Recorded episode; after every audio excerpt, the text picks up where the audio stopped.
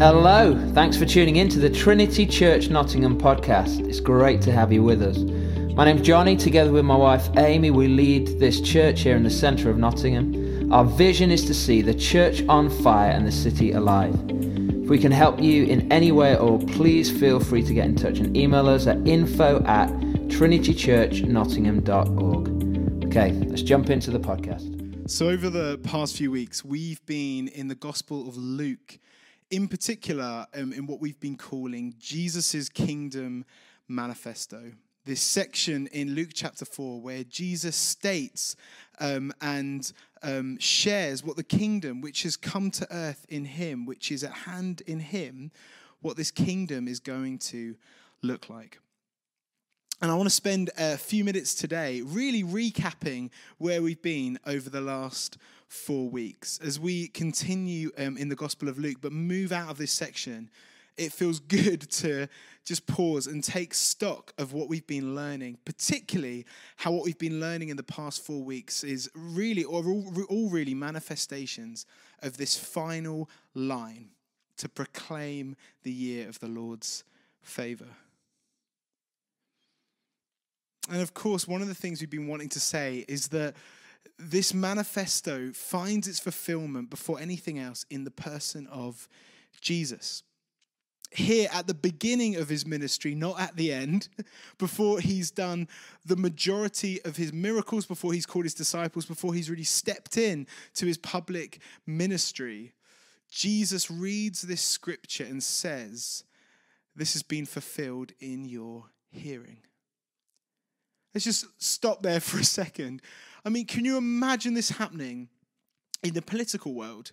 a politician or a political leader presenting their manifesto at a party conference before sitting down and saying to everyone, Oh, by the way, every policy, every promise, every program, that was all fulfilled whilst I was saying it. You know, we're big gobsmacked, and not in a good way, but because it'd be a blatant lie. It'd be crazy, absurd. We'd be outraged. We'd be calling for this charlatan's resignation the very next day. And yet, when Jesus says this, the eyes of the whole synagogue are on him. People were speaking well of him and they were amazed. They marveled at the gracious words that were coming out of his mouth. Why? Why? Well, because unlike a politician or even a prophet who points to the fulfillment of something, Jesus himself, this man, this person in front of them, was the fulfillment of these promises. He was the Messiah, filled with the Spirit, anointed by God. That Jesus, first and foremost, is good news to the poor. That it's that it's uh, when we when we see Jesus for who is who he is that our eyes are open. It's when we follow Jesus that our lives are shaken, and anything that isn't of um, uh, that, that isn't real life and isn't true and good and of His kingdom is revealed and can be removed. It is in Jesus that we find freedom from shame and from guilt. Ultimately, freedom from sin. It's all about Jesus. Jesus is the fulfillment, not just of these words from the book of Isaiah, but he is the fulfillment of every promise God has made. I'll say that again. Jesus is the fulfillment of every promise God has made. So, right here at the beginning of his ministry, Jesus is able to say these words because this scripture has been fulfilled in him, that the kingdom has arrived and it's now going to be made manifest through his life, his ministry, his death, his resurrection, and his church. And so, just as these promises, just as the, the promises of God, um, uh, just as the promises of God don't point towards something abstract or ethereal or out there, but to the person of Jesus. So, this kingdom manifesto isn't to be read as some metaphorical spiritual reality, nor as something that's been passed through the hands of political advisors, but as something that has come from the heart of God, directly from his heart that this is what God wants to do through his church in our world. As the theologian, the German theologian Jürgen Moltmann puts it, God does not save his creation for heaven, he renews the earth.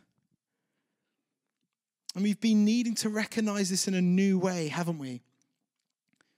The death of George Floyd has reawakened us to God's heart for justice, particularly for racial justice. That the kingdom of God is born out in this manifesto is a kingdom where justice rolls like a river and righteousness like a never failing stream. That to follow Jesus, to really follow him, is to seek true justice in every sphere of society and because this is a kingdom issue, like every issue of the kingdom, it can't slip from our hearts when it slips from the news cycle.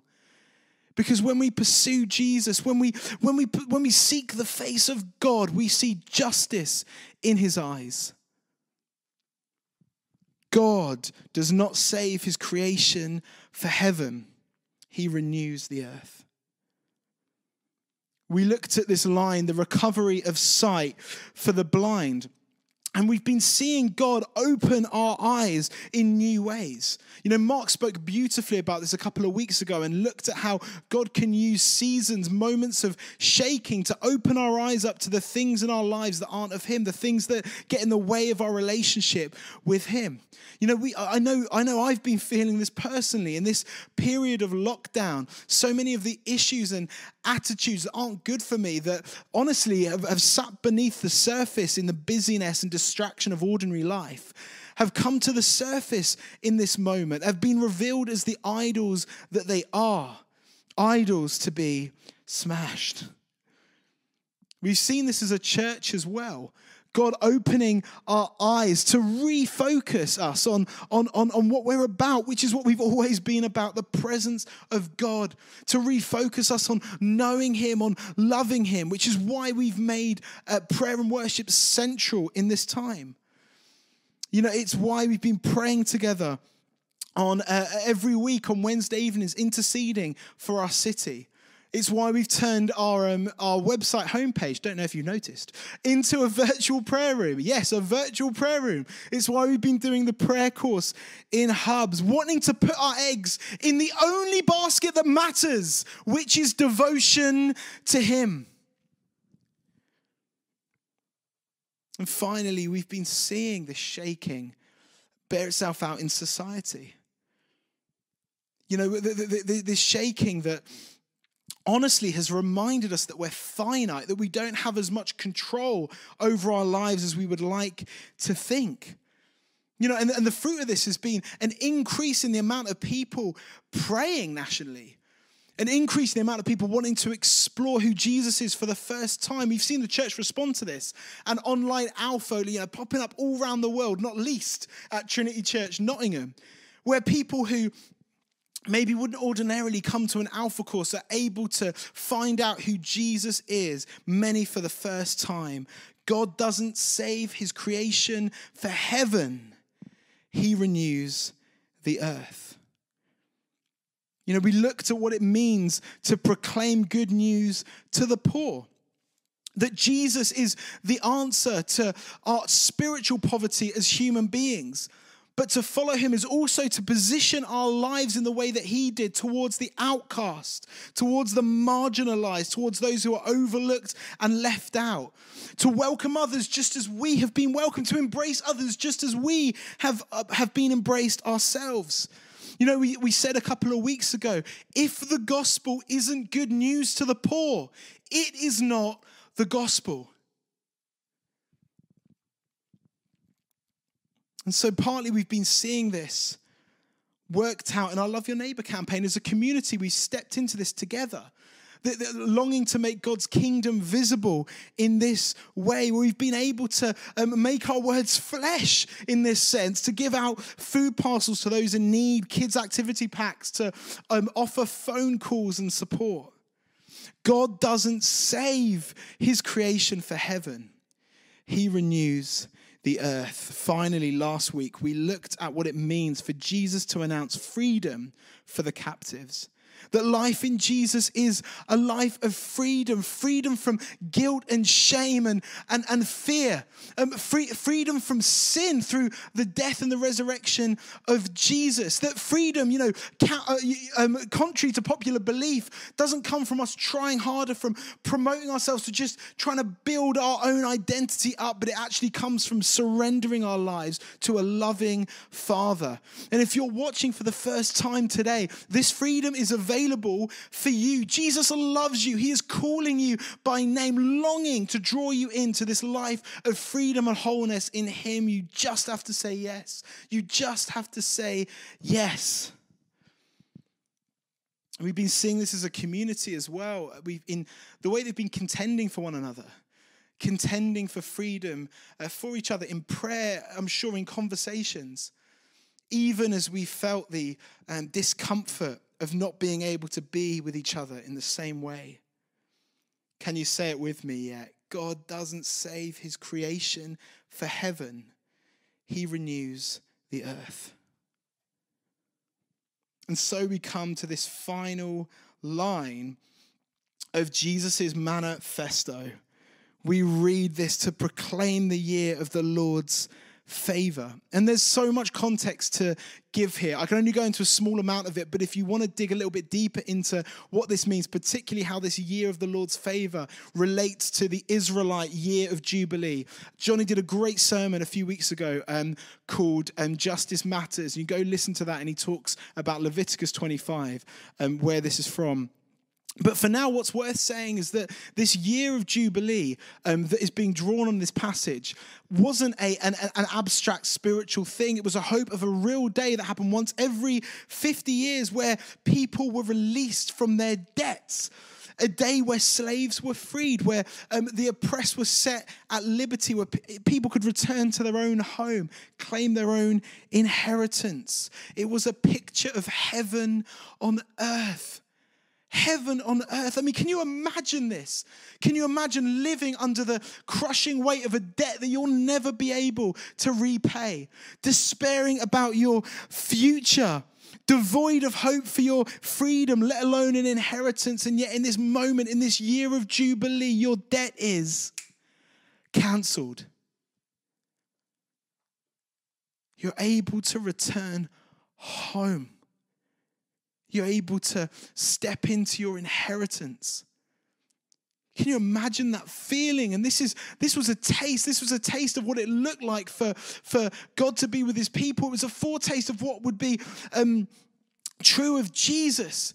That Jesus today is alive, that he's with us. He's present now in this moment as I'm speaking by his spirit. And if you're watching today and you're crushed under the weight of, of sin, if you're crushed under the weight of doing life your own way, of your own brokenness, Jesus comes into the fray. He, he steps towards you. He crosses over to you to embrace you, to kiss you, to clear your debt, to lift the weight off of you, to bring you forgiveness and wholeness and freedom and life in all of its fullness. If that's you today, bless you. Would you know Jesus? Would you know his love? Would you know the debt that he forgives?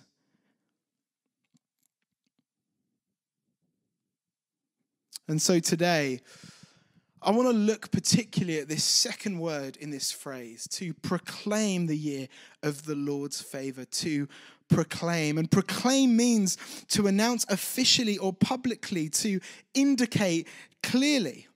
And really, what I want to look at for the rest of our time is what does it mean to proclaim the year of the Lord's favor? What does it mean for us to indicate clearly that Jesus is king and his kingdom is at hand? Well, maybe let's look at what God does. How does God proclaim his favor to you and to me? Well, God doesn't um, ultimately proclaim his love and his favor upon us by shouting down from heaven, but by sending a person, by, by, by himself coming in flesh in the person of Jesus. You know, another way of saying this is that God doesn't proclaim his favor for us but by intervention, but by incarnation. Not primarily through words, but through a life, the life of Jesus. You know, because of this, words themselves take on a new character in the kingdom. You know, Jesus is, is God's word. It says at the beginning of John's gospel that the word was made flesh and dwelt among us. That Jesus is becomes God's word that our words can become flesh. You know, this isn't just, this is what happens in Jesus, but this is an also a model for us to follow as the church that we are called for our words, for Jesus' words to become flesh in our lives, in our neighborhoods. In other words, you could say that God's primary way of speaking to the world his primary way of interacting in the world is through lives, not just words. Let me say that again. God's primary way of speaking to the world, of proclaiming his favor to the world, is through lives, not words. You know, we can see this when we look at discipleship. If you're a follower of Jesus this morning, we are called first and foremost as disciples to follow Jesus, not to um, have ideas about him or just to think about him, or, um, or uh, just to study him, even to have the right views about him, but to follow him first and foremost, to move, to embody a movement. Our introduction to discipleship is not a thought, but a step, an embodiment of response. You know, let me put this, let me put this really simply. What does it look like for us to proclaim God's favor in the, to the world around us? It looks like us living this out. This kingdom manifesto that we've been looking at for the last four weeks, it looks like us living this out, embodying it in our lives, in the way that we love, the way that we live. You know, and this makes sense, doesn't it? The New Testament, the picture that the New Testament paints of the church is that the church is Jesus's body. Not Jesus' ideas, not even Jesus' movement, but his body, his flesh and blood. You know, what would it what would it mean if we lived this out?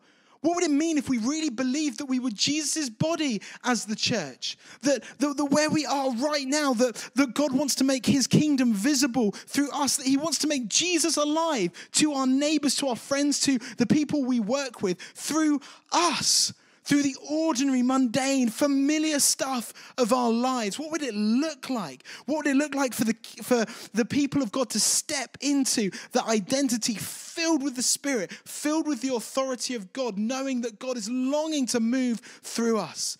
Can we not see an Acts church again?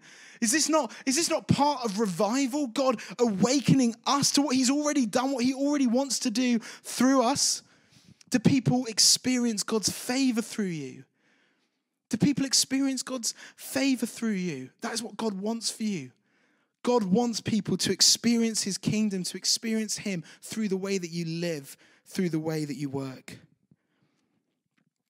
And yet, it can be so easy, can't it, to see the church as a container for just Christian perspectives as an institution of religious ideas. You know, we miss out on so much of what God wants to do when we believe this, even at a functional level. You know, we, we, we, might, we, might, we might be able to say that we know that the church is God's plan A, but when it really comes down to it, we, maybe we believe that, well, God does what he wants to do. That's, that's how he really wants to work. He can do it himself because he can, which is true. And he'll get the church involved every once in a while, but he doesn't really do that stuff. He doesn't really want to use the church. No, no. The church is God's plan A. His Jesus' body, filled with the Spirit, filled with His presence, called to be His hands and feet on the earth, to make the kingdom of God visible, to live out this manifesto of blind people getting sight, of the good news being preached to the poor, of freedom to the captives. God wants to proclaim his favor through his church, filled with his spirit, in step with Jesus, through you and me, in the lives we live and in the way that we love you know, I've been so challenged by this recently. I was talking to a friend earlier this week um, who was who was saying to me that so often when we can gather together, we it's it's so easy to sing songs um, in church about an amazing heavenly Father, and yet not even really know the person next to me that I call family. You know, I felt this in such a particular way. I know I've fallen short in this way so many times. And yet, the church is, is supposed to be um, full of supernatural love. Like when people walk into the church, when they walk into our community, they should experience love like they've experienced nowhere else in their lives because it is the love of God, present, visible, manifest. You know, Jesus even says this, doesn't he? He says that the world will know you by the quality of your kids' ministry, by, by the quality of your worship band, by the quality of your um, um, uh, of alpha courses. No, no, he doesn't say that. He says the world will know you by the way you love one another. You know, the way that we proclaim the gospel to the world. Jesus says the way that we that we scream that Jesus is alive to the world is the way that we love one another. That's how Jesus wants to make himself visible. You know, for me, I've been asking myself, does this look like listening more? You know, when we think of the word proclaim, we think about um, shouting something from the rooftops, we think about speech. And yet, as we've already discussed, this looks more like us living it out. Perhaps proclamation in the kingdom of God looks more like listening to others, hearing, hearing who people really are, the things that are on their hearts, their dreams, their fears. Really meaning family when we talk about one another. You know, as I was reading Luke 4, um, earlier this week, one of the things that jumped out at me in this passage, honestly, was how ordinary the setting of it is. The setting of Jesus um, uh, preaching this sermon in the synagogue. It just seems so ordinary. You know, and I thought if I was going to make a mo- if I was going to make a movie of this moment, if I was gonna, um, uh, you know, make a, make a movie this moment where Jesus unravels the scroll and reads from the prophet of Isaiah and says to all gathered that this, that this scripture, this kingdom is, is at hand in me. I am the Messiah. I thought it'd be a bit more epic. You know, I, I, I would probably in the film, I would get Jesus to have taken some of his devout followers on a spiritual retreat, maybe into the mountains or something and then one morning, um, days into this retreat, Jesus appears at the top of a mountain and he unravels the scroll. And the music fades up. You can hear da, da, da, music fading up in the back. And the sun is just beginning to rise. And Jesus reads this scripture from Isaiah. And as he says, today this scripture has been fulfilled in your hearing there's a wide shot of everyone uh, everyone gathered with their mouths open in astonishment and then the camera pans back and by and the sun has broken up over the mountains and the whole scene is filled with light end scene maybe you're, maybe you're glad I don't make movies of the Bible. But you know what I mean? I would expect for it to be more epic. And yet, what we find is Jesus in the ordinary and the familiar. Jesus, who has come back to his hometown where he's grown up, his familiar surroundings, his ordinary surroundings. Jesus, who goes about in this moment his ordinary custom of going to the synagogue when he gets into the synagogue, you know, s- surrounded by the people who are familiar to him, the people that have known him his entire life. You know, some scholars even think that many of these meetings weren't in actual synagogues, but were in people's houses. How much more ordinary can you get than that? And yet, it is in this setting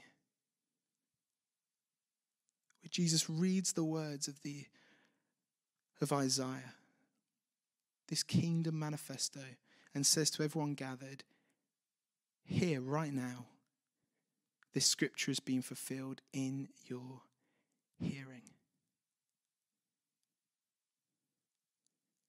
You know, this isn't a mountaintop manifesto. This is a manifesto. This is a kingdom that is longing to be worked out in the ordinary, everyday stuff of our real lives. That's where Jesus grows his kingdom. You know, he's longing to baptize our ordinary lives, to set them on fire, to take our familiar, our normal, and use it to proclaim his favor.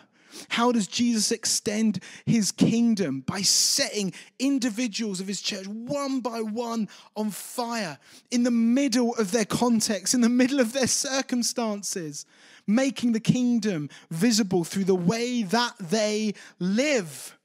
How they live these promises out. Romans 12 um, puts it like this in the message. This is St. Paul speaking. He says, So here's what I want you to do God helping you. Take your everyday, ordinary life, your sleeping, eating, going to work, and walking around life, and place it before God as an offering. Embracing what God does for you is the best thing you can do for Him.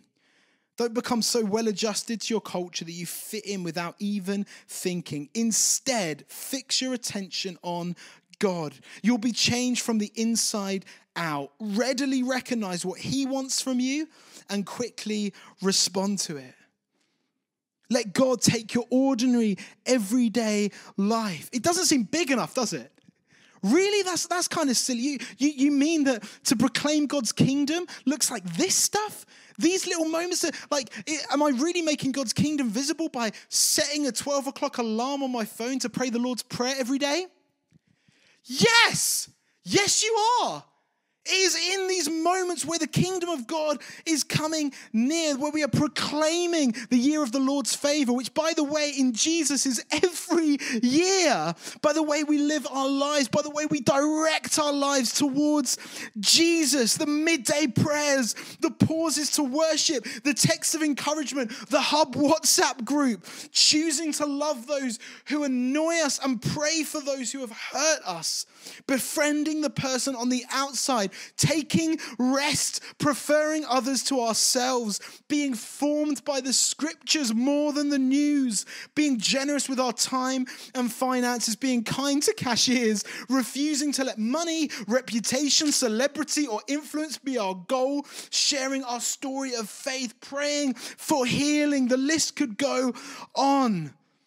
It's in these moments that we proclaim God's favor it's as we recognize that, that, that, God wants to use the raw material of our lives, that we would represent Him in our communities, our neighborhoods, our places of work. That He wants to set us on fire, fill us with His Spirit, that we would be awakened to Him in every moment. It's as we do this that the kingdom of God, that this manifesto becomes a reality because it's not one of us doing it. This is the people of God pursuing, pursuing the presence of God, embodying the manifesto of the kingdom.